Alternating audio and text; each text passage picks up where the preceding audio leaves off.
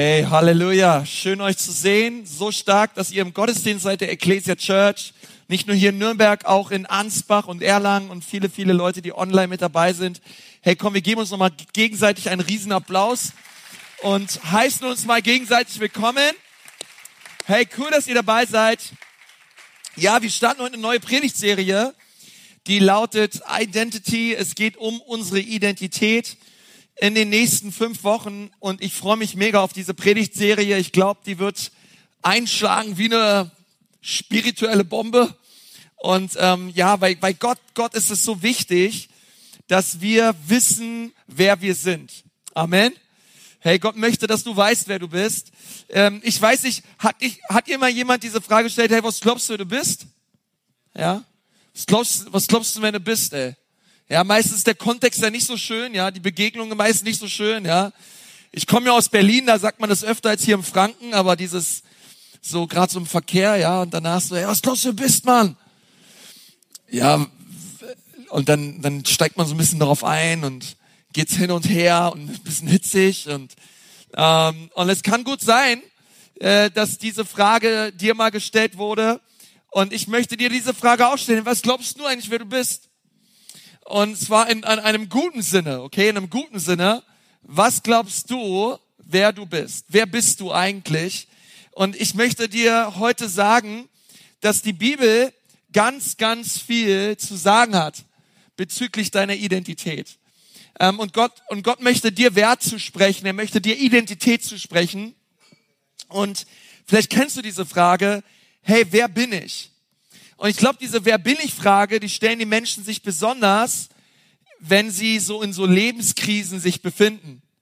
Äh, vielleicht hast du auch schon die ein oder andere Lebenskrise durchgemacht in deinem Leben und du merkst so, mh, hm, wer bin ich eigentlich? So in dem tiefsten Sinne, wer bin ich?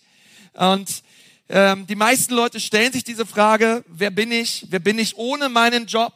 Wer bin ich ohne meinen Beruf? Wer bin ich ähm, ohne diese Beziehung, wer bin ich eigentlich noch? Ja, wenn die, wenn die Kinder aus dem Haus sind und äh, ich auf einmal jede Menge Zeit habe, wer bin ich?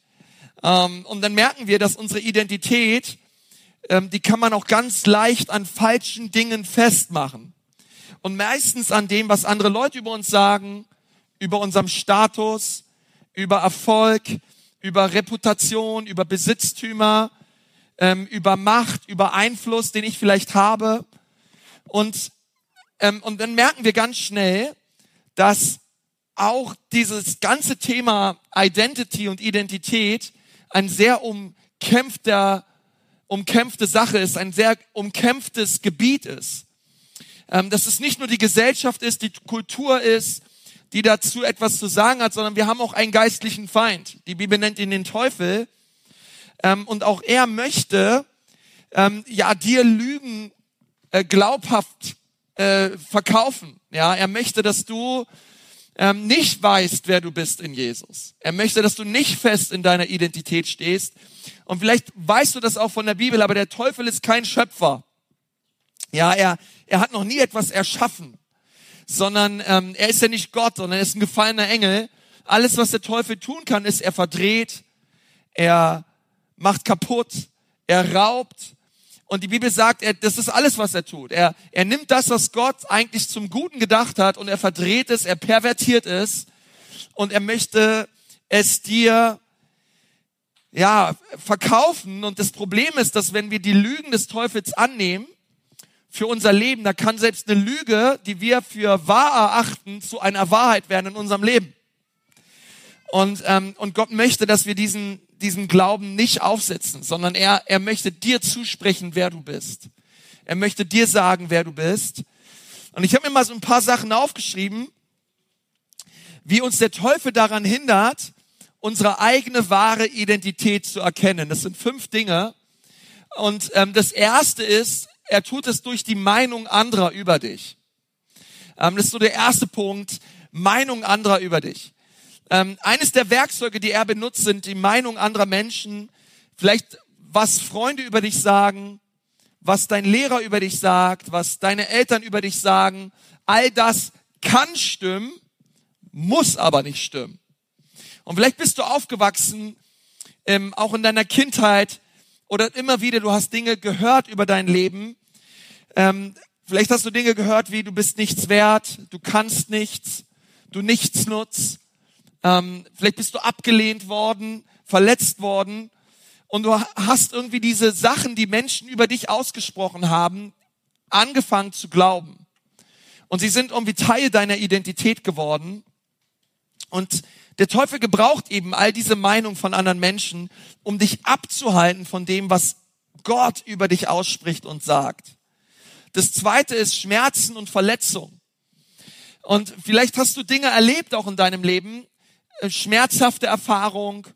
Du bist verwundet worden durch Meinung auch anderer, durch Dinge, die gesagt wurden über dein Leben und bist dadurch vielleicht verbittert, bist verletzt. Und oft ist es so, dass wenn man selber verletzt wurde und diese Verletzung nicht geheilt wurde, dann wird man manchmal zu einem Menschen, der auch andere verletzt, der auch andere Menschen ablehnt. Aber Jesus möchte uns davon heilen. Und er möchte, er möchte, dass du weißt, wer du bist. Aber der Teufel möchte, dass du diese Verletzung nimmst und dass diese Verletzung und dass dieser Schmerz zu deiner Identität wird. Das dritte ist so Social Media, ja, soziale Medien. Der Einfluss so, von sozialen Medien auf unsere Identität er ist immens. Und der Teufel möchte soziale Medien gebrauchen, um dich abzuhalten vor der Identität, die Gott für dich hat. Ich habe die Tage ähm, auch noch mal so ein bisschen recherchiert und es ist krass. Also es gab eine Studie Oktober 2023, dass 50 Prozent aller Jugendlichen zwischen 11 und 17 bekommen mindestens 237 Benachrichtigungen am Tag. Also über die diversesten Plattformen. 237, das ist ein bisschen wie so ein Top-Manager in irgendeinem DAX-Unternehmen, ja, der bekommt da auch 230 E-Mails. Er muss sich vorstellen, so viele Benachrichtigungen im Schnitt äh, bekommen 50 Prozent aller Jugendlichen. Und dann merkst du, nicht jede Nachricht, jedes, nicht jedes Emoji, nicht alles, was du da bekommst, ist unbedingt erbaulich stärkt dich in deiner Identität, beflügelt dich und denkst dir Halleluja, sondern ganz viel Schrott und Stimmen, die da auf einen einprasseln und einen sagen, dass man nicht ausreicht, dass man nicht wertvoll ist, dass, dass man nicht genug ist. Und es ist der dominierende Faktor im gesamten Privatleben eines jungen Menschen soziale Medien haben einen massiven Einfluss. Und dann merkst du, es sind nicht nur Social Media, es ist auch diese ganze Werbung. Ja, du kannst ja gar kein YouTube-Video mehr schauen ohne Werbung. Du scrollst bei Insta rum, ständig kommt Werbung. Und Werbung funktioniert ja nur, indem Werbung dir suggeriert, dass du nicht ausreichst, dass du nicht cool bist, dass du ihr Produkt brauchst, dass du ohne ihr Produkt nicht ausreichst, nicht ankommst, nicht genug bist. Es gibt ja keine Werbung, die sagt, sei genügsam, sei dankbar, du bist genug, ausreichend so wie du bist. So funktioniert der Werbung nicht. Eine Werbung, die besagt, sei genügsam im Leben, gibt es nicht. Ja, sondern Werbung will immer einen Missstand aufweisen in deinem Leben und dir sagen, hey, kauf mein Produkt, dann bist du cool, dann bist du, ey, dann bist du on top of the game, ja, dann bist du angenommen und ähm, und das macht was mit unserer Identität. Das vierte ist, dann gibt es noch eine Beeinflussung durch Kultur und Politik. Und du merkst auch, diese Kultur und auch die Politik möchte da, da, dich in deiner Identität beeinflussen. Ja, vielleicht ist es dir auch mal aufgefallen. Ja, es gibt nicht nur nur noch männlich und weiblich, es gibt auch noch divers ähm, und noch ganz ganz viele andere Dinge. Und du meinst, hey, warte mal, ich in meiner Identität eigentlich als Mann oder als Frau, du merkst, hey, warte mal, wer bin ich jetzt eigentlich? Und dann geht's, und du fragst dich, hey, warte mal, wo in Kirchen früher noch irgendwie ein Kreuz hing, da hinkt jetzt eine Regenbogenflagge. Auf dem Kirchentag wird gesagt, Gott ist queer. Und du merkst so, hey, warte mal, die Kultur beeinflusst. Kultur beeinflusst dich in deiner Identität. Ähm, und, und du merkst, hey, warte mal, das macht was mit mir. Ja, mein biologisches Geschlecht wird hinterfragt.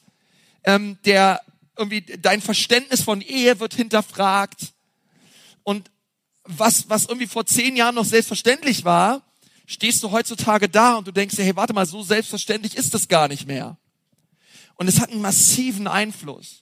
Und es ist wichtig zu wissen, weil unser Kampf ist nicht gegen Fleisch und Blut. Unser Kampf ist nicht gegen eine politische Partei oder gegen irgendeine Meinung, sondern die Bibel sagt, es gibt einen geistlichen Feind, der genau das möchte. Er kommt, um zu rauben und um kaputt zu machen. Und der Einfluss von, ähm, von Kultur und Politik ist massiv. Und das Fünfte ist, es gibt auch Lügen, die wir uns immer wieder einreden. Ähm, Dinge, die du vielleicht gehört hast und mittlerweile immer wieder selber zitierst. Und du merkst, da ist diese innere Stimme, die dich vielleicht immer wieder verdammt, wo du immer wieder in den Spiegel schaust und dir denkst, oh Mann, oh nee, wie sehe ich denn aus?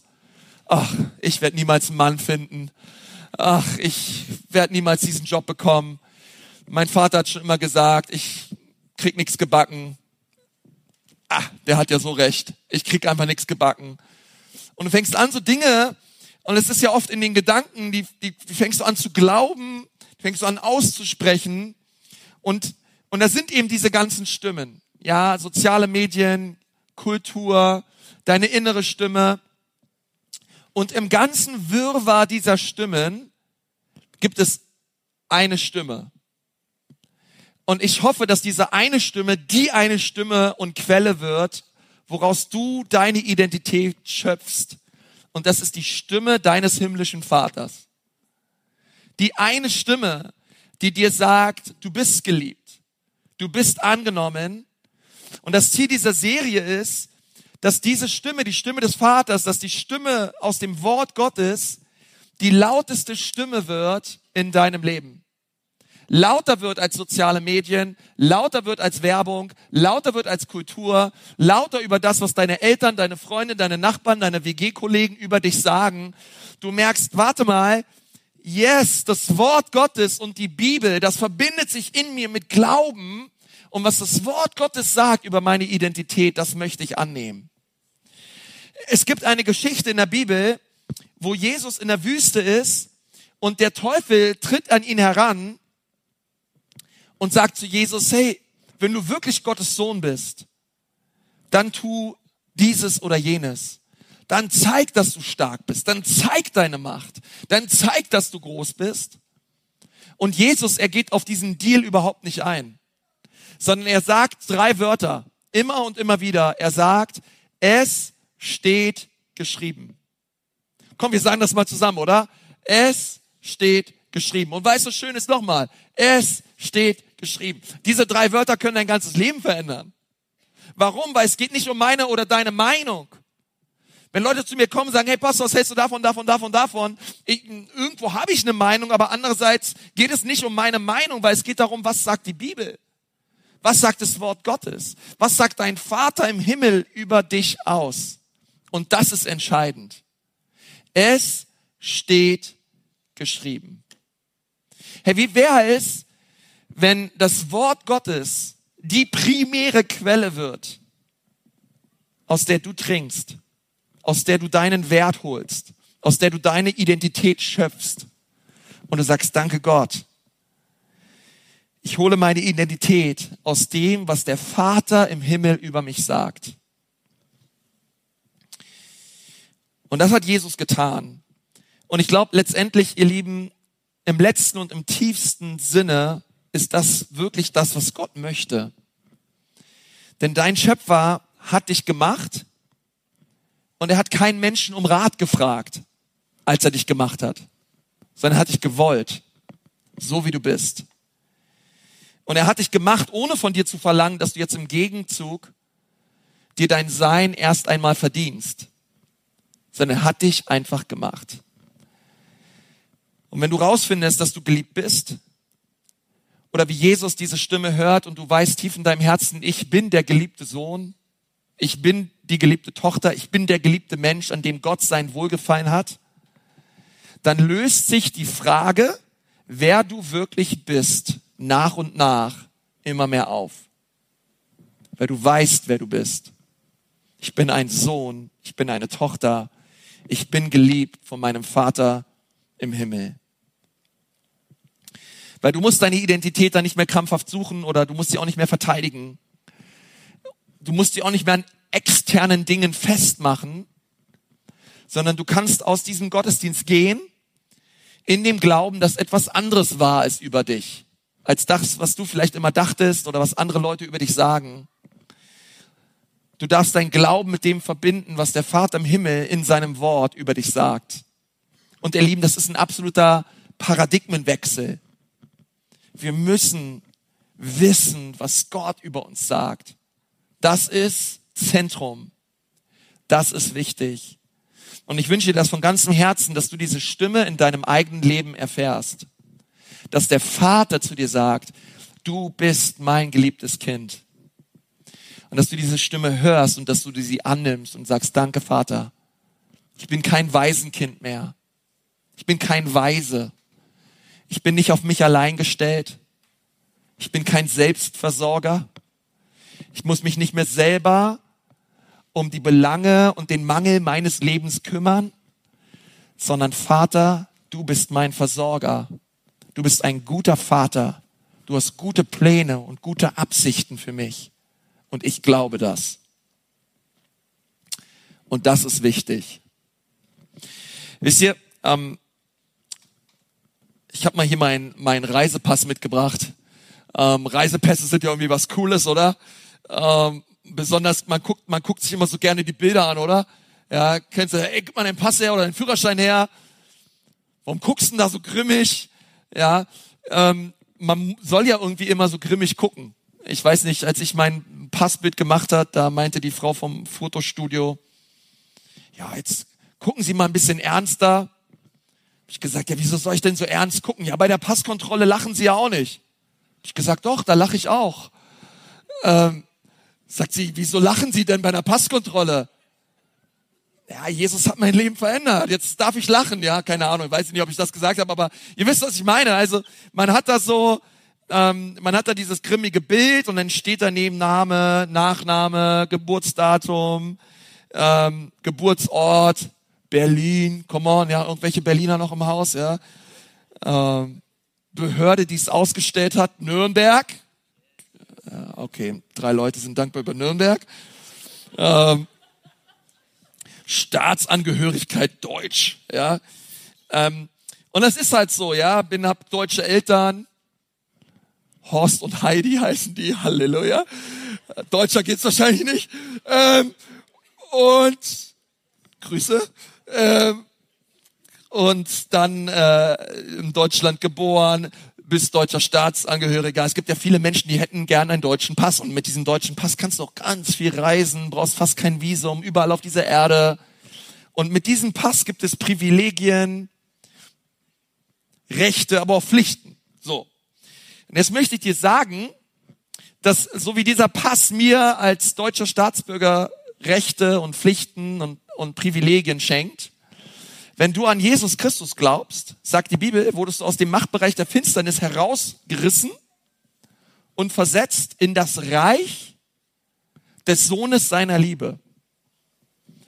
Du wurdest quasi wie um, umgetopft. Raus aus der Finsternis. Kennt ihr diese Automat mit diesem Greifarm? Ja, raus aus der Finsternis. Rüber ins Licht. Warum ist das so wichtig? Weil als du geboren wurdest, vielleicht in Deutschland, bist ein deutscher Staatsbürger, als du wiedergeboren wurdest, wurdest du auch in ein Reich oder in ein Land hineingeboren, das Reich Gottes.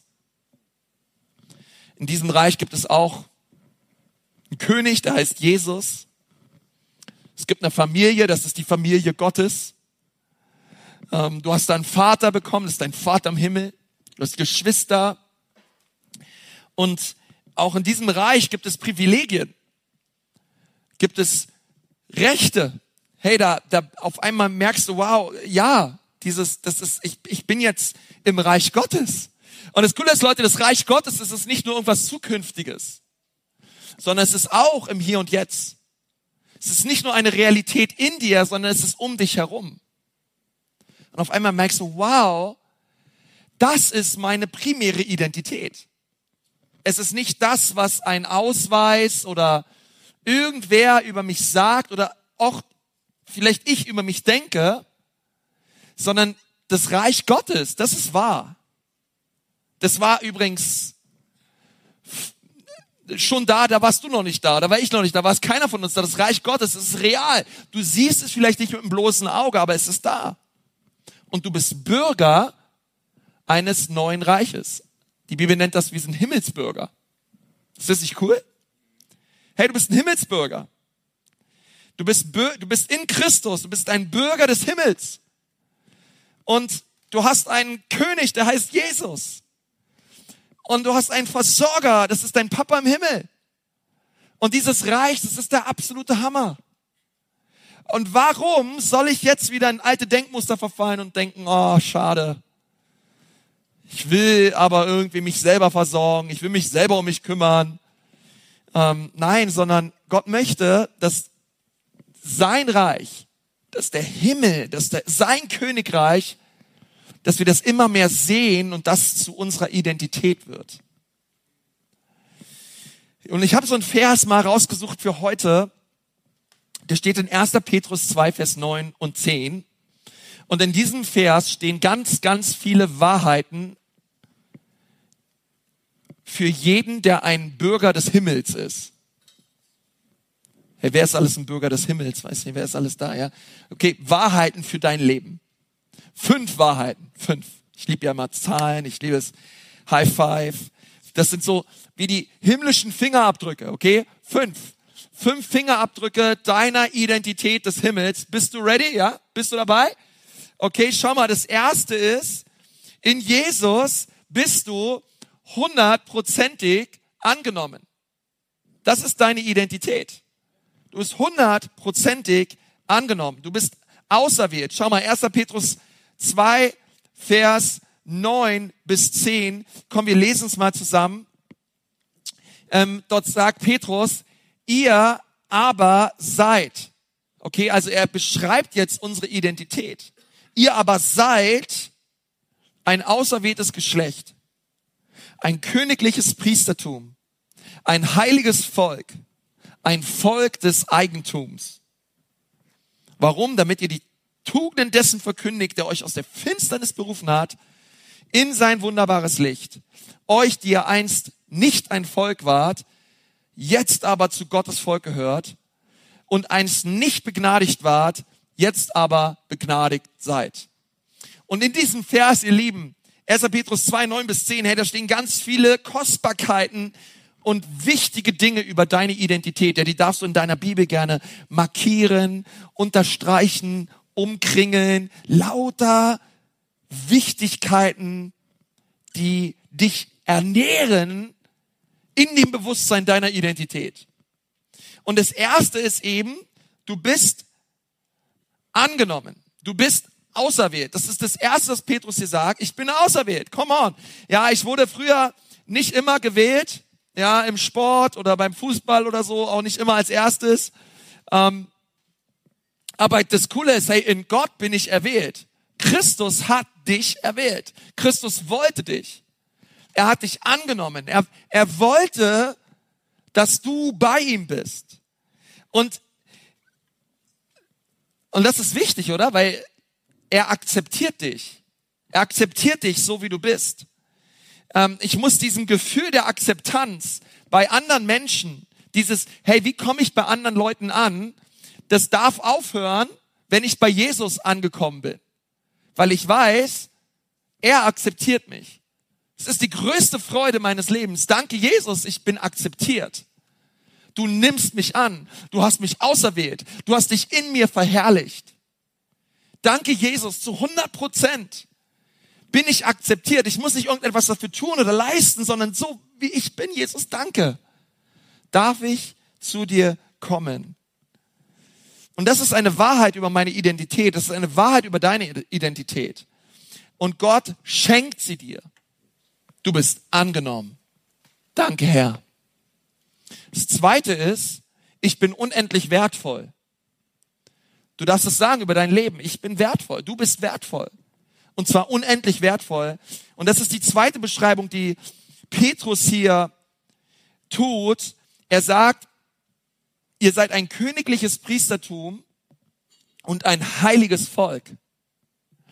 Es ist ziemlich cool, oder? Wir sind ein königliches Priestertum. Da werde ich später nochmal drüber reden, was es bedeutet, aber wir sind heilig. Wir sind ein heiliges Volk. Du bist heilig. Ähm, es gibt ja in der katholischen Kirche, gibt es so Heiligsprechung. Und das ist ziemlich kompliziert. Weil, ich meine, die allererste Voraussetzung, um in der römisch-katholischen Kirche heilig gesprochen zu werden, ist erstmal, dass man tot sein muss. Okay, da hört es dann bei den allermeisten bei uns schon auf. Ja, Halleluja. Wir leben.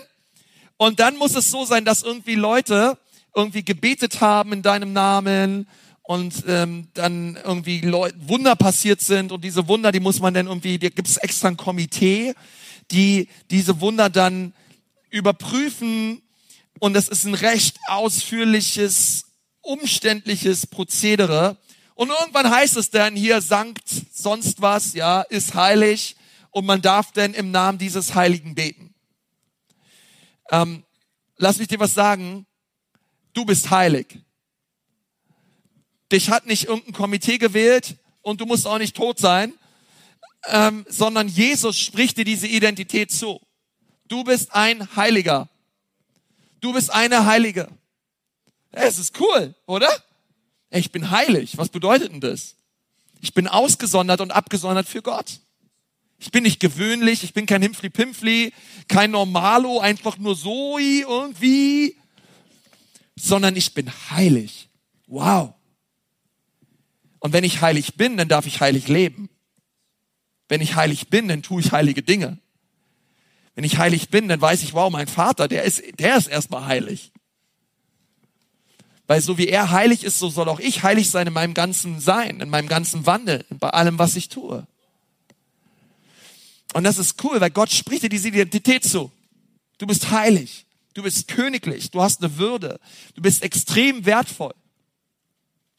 Du bist wertvoll. Zwei Dinge. Warum bin ich wertvoll? Erstens, Gott ist mein Vater. Es ist ziemlich cool, oder? Kein geringerer als Gott ist mein Vater. Der, der das Universum gemacht hat und alles in Existenz rief, ist mein Vater. Halleluja. Ey, come on. Keine Ahnung, ja, wenn du hier rumlaufen würdest und Cristiano Ronaldo wäre dein Vater, ja, dann würdest du einen auf dicke Hose machen. Ähm, keine Ahnung. Und du würdest dir, du würdest dich irgendwie wichtig vorkommen und so weiter. Aber lass dir, hey, Gott ist dein Vater leben wir in diesem Bewusstsein. Danke, Vater, du bist mein Vater. Danke, Vater. Gott ist mein Vater.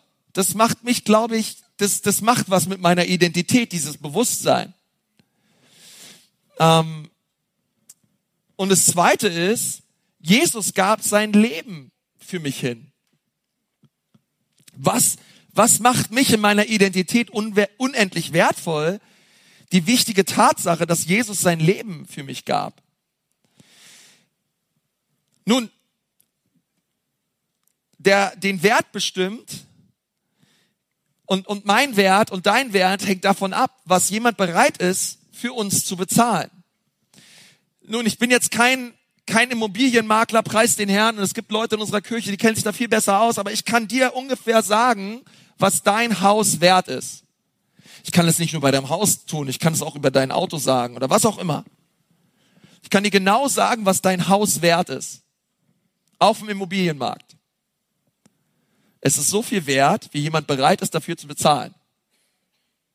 Nicht mehr und nicht weniger. Du kannst es für eine, keine Ahnung, deine Bruchbude für eine Million reinstellen. Wenn jemand dafür eine Million zahlt, okay. Verstehst du? Alles, alles im Leben, alles ist so viel wert, was jemand bereit ist, dafür zu bezahlen. Was war Gott bereit für dich zu bezahlen? Er gab seinen Sohn für dich. Jesus Christus starb am Kreuz für dich. Dein Wert, dein Wert, hey, den, den, den, den siehst du, wenn du aufs Kreuz schaust. Durchbohrte Hände, eine Dornkrone, Jesus starb für dich. Wenn du Zweifel darüber hast, ob du wertvoll und kostbar bist, dann schau aufs Kreuz. Weißt du, in der Bibel lesen wir relativ selten im Neuen Testament, dass Jesus uns liebt. Aber wir lesen sehr, sehr oft, dass er uns bereits geliebt hat. Er hat dich bereits geliebt. Hey, warum hat Jesus dich bereits geliebt? Weil er starb am Kreuz für dich. Ich muss nicht jeden Morgen aufstehen und mich fragen, Jesus, liebst du mich heute? Nein, er hat mich bereits geliebt. Er hat es mir bereits gezeigt am Kreuz und seine Liebe wäret ewiglich. Seine Liebe hört nicht auf. Also vom Kreuz von Golgatha, da fließt ein Liebesstrom. In diesem Strom befinde ich mich. Und ich darf wissen, hey, ich bin akzeptiert, ich bin angenommen, ich bin gewollt von Gott.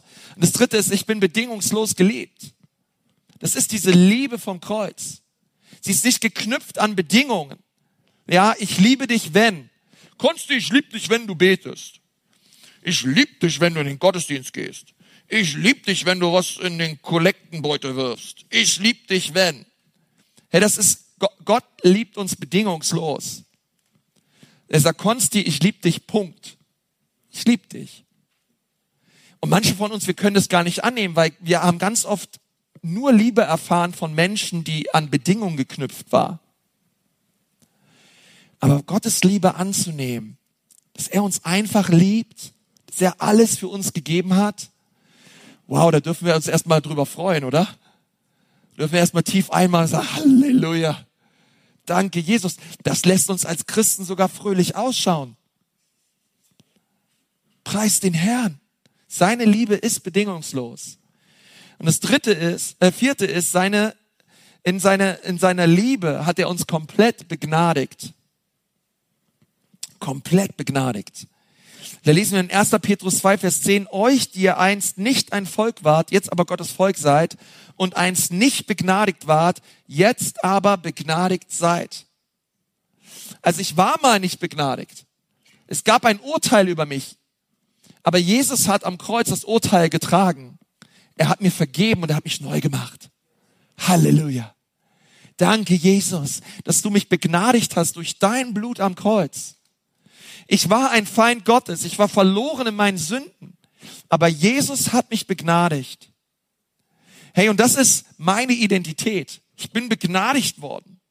Ich meine, denk mal darüber nach ähm, Jesus hat dir nicht nur vergeben, sondern er hat deine Sünden ausgelöscht.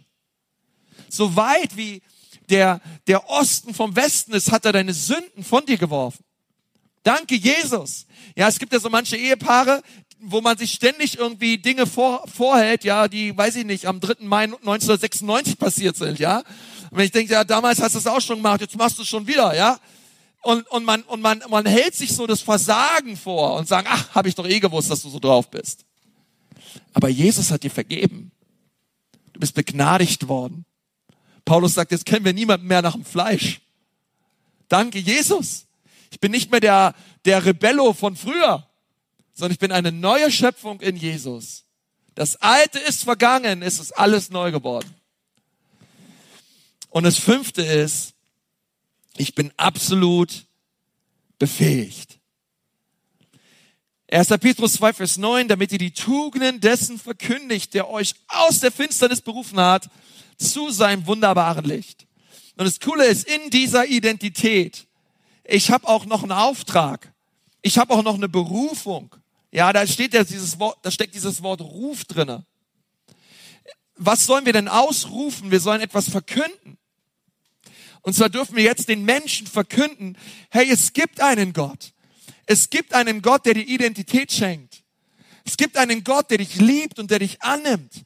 Es gibt einen Gott, der dich reinwaschen möchte von all deiner Schuld und all deinen Sünden. Sein Name ist Jesus. Komm zu ihm. Du musst nicht mehr auf das hören, was sozialen Medien sagen, was diese Kultur sagt. Du brauchst nicht mehr an deinen Körper herunterzuschauen und zu verzweifeln. Du brauchst nicht mehr in den Spiegel zu schauen und dich fragen, ey, wer bin ich eigentlich? Wie fühle ich mich heute? Heute fühle ich mich gut, also bin ich heute gut. Morgen fühle ich mich schlecht, also bin ich schlecht. Hey, du brauchst nicht mehr dein Fähnchen in Wind hängen. Sondern es gibt einen Gott, der dich annimmt. Es gibt einen Gott, der dich akzeptiert. Es gibt einen Gott, der dich liebt. Es gibt einen Gott, der dich begnadigt. Es gibt einen Gott, der dich absolut befähigt, alles zu tun, wozu du er dich beauftragt hat. Und in dieser Identität darf ich feststehen. Und ich sage euch Leute, wenn wir darin stehen, dann macht das was mit uns. Es macht was mit der Art und Weise, wie wir denken. Es macht was mit den Worten, die wir aussprechen über uns und über andere Menschen. In Christus bin ich hundertprozentig angenommen, unendlich wertvoll, bedingungslos geliebt, komplett begnadigt und absolut befähigt. Kann ich das annehmen? Kannst du das annehmen für dein Leben? Hey, es, es sind wunderbare Wahrheiten und ist wichtiger als alles, was die Welt uns gibt. Ich habe mal die Tage geschaut, so bei Instagram. Was sind so die Hashtags, die so am meisten benutzt werden? Und dann ähm, gibt's so das, der allerhäufigste Hashtag bei Instagram ist Love. Love, yeah, Love. Ähm, und dann geht's schon gleich los mit Insta-Me, Me, Hashtag Selfie ähm, und, und, und allerlei versautem Quatsch. Und, und du schaust dir diese Top 10 durch, der meistgenutzten Hashtags. Und du merkst, hey, es geht so oft um uns. So oft um uns, ein Selfie. Ich, mich, meiner, mir. Und ich lass mich dir was sagen, in diesem Königreich Gottes ist es anders. Weil als du dein Leben Jesus gegeben hast, die Bibel sagt, nicht mehr länger lebe ich, sondern Christus lebt jetzt in mir. Das bedeutet nicht, dass ich keine Bedürfnisse mehr habe, keine Wünsche mehr habe, keine Persönlichkeit mehr habe und das alles ad acta leben muss. Nein, nein, sondern Gott wirkt in all dem. Er ist Mittelpunkt, er ist Zentrum unseres Lebens. Aber ich, ich bin kein Selfie mehr. Es geht mir nicht mehr um mich. Meine Identität ist, ist nicht mehr, dass ich Dreh- und Angelpunkt des Universums bin, sondern Jesus lebt jetzt in mir. Ich bin kein Selfie, ich bin ein Christi. Es geht um ihn. Und ich möchte meinem Leben ihn verherrlichen. Und ich merke, dass wenn ich ihn verherrliche und ihn erhebe, wow, er heilt mein Herz. Und er rückt mich genau in das hinein. Er formt mich immer mehr in sein Bild. Ich werde immer gesünder. Seine Gegenwart ist heilsam. Seine Gegenwart ist das Beste, was ein Mensch sich aussetzen kann. Die Gegenwart Gottes. Komm zu Jesus. Komm zu Jesus. Komm mit deinen Lügen. Komm mit den Dingen, die dieser inneren Stimme, die dich vielleicht ständig verdammt und anklagt. Renne zu Jesus. Er macht frei. Und er zeigt dir, wer du wirklich bist. Denn du gehörst ihm. Er liebt dich. Du brauchst nicht länger auf der Suche sein nach Annahme, nach Liebe, nach Akzeptanz, nach Wert. Komm zu Jesus. Er ist die Fülle. Er ist alles, was du brauchst. Wer von ihm trinkt, wird nie wieder dürsten. Komm zu Jesus. Er wartet auf dich. Komm, wir schließen mal unsere Augen. Wir sind beinahe am Ende dieses Gottesdienstes angelangt. Und ich möchte dich fragen, wenn du hier heute sitzt und du sagst, Pastor, ich brauche Jesus. Oh, Jesus. Vielleicht hast du heute das erste Mal so von ihm gehört, dass er dich liebt, dass er am Kreuz für dich gestorben ist. Und du möchtest heute Jesus bitten, dass er der Herr deines Lebens wird und auch der Retter deines Lebens wird. Hey, dann kannst du heute zu Jesus kommen. Wie kommt, wie kommt man zu Jesus im Gebet? Du kannst sagen, Jesus, hier bin ich. Hier, hier ist mein Leben, Jesus. Hier sind meine Sünden, Jesus. Bitte vergib mir. Bitte, Jesus, vergib mir und wasch mich rein. Herr, wenn du das gerne möchtest, wenn du gerne Jesus heute dein Leben geben möchtest, oh, dann möchte ich dir sagen, er wartet schon auf dich. Er sieht dich, er kennt dich. Du brauchst dich nicht vor ihm verstecken, sondern er nimmt dich an, so wie du bist. Und einfach als ein Zeichen auch vor Gott, wenn du sagst, ja, Konsti, heute will ich zu Jesus kommen und ihn bitten, mich zu retten und mich neu zu machen. Ja, dann möchte ich gern ein Gebet mit dir sprechen. Das ist ein Gebet der Lebensübergabe. Und wenn du dieses Gebet gern mit mir zusammensprechen möchtest, einfach dort, wo du sitzt, dann einfach als ein Zeichen auch für Gott, dann heb doch einfach mal kurz deine Hand und sag, ja, hier bin ich, Jesus, hier bin ich, rette mich. Dankeschön, Dankeschön, Dankeschön. So viele Hände. Halleluja, Jesus. Danke. Ihr könnt die Hände gerne runternehmen. Komm mal, einfach dort, wo du sitzt. Ich lade dich ein. Du kannst gerne auch von Herzen mir nachbeten. Du kannst sowas sagen wie, lieber Herr Jesus, danke, dass du mich liebst. Danke, dass du am Kreuz für mich gestorben bist. Heute bitte ich dich, vergib mir meine Sünden, wasch mich rein von Schuld. Ich glaube,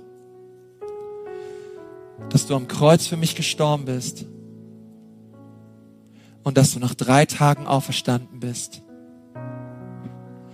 und jetzt lebst. Lebe auch in mir. Amen.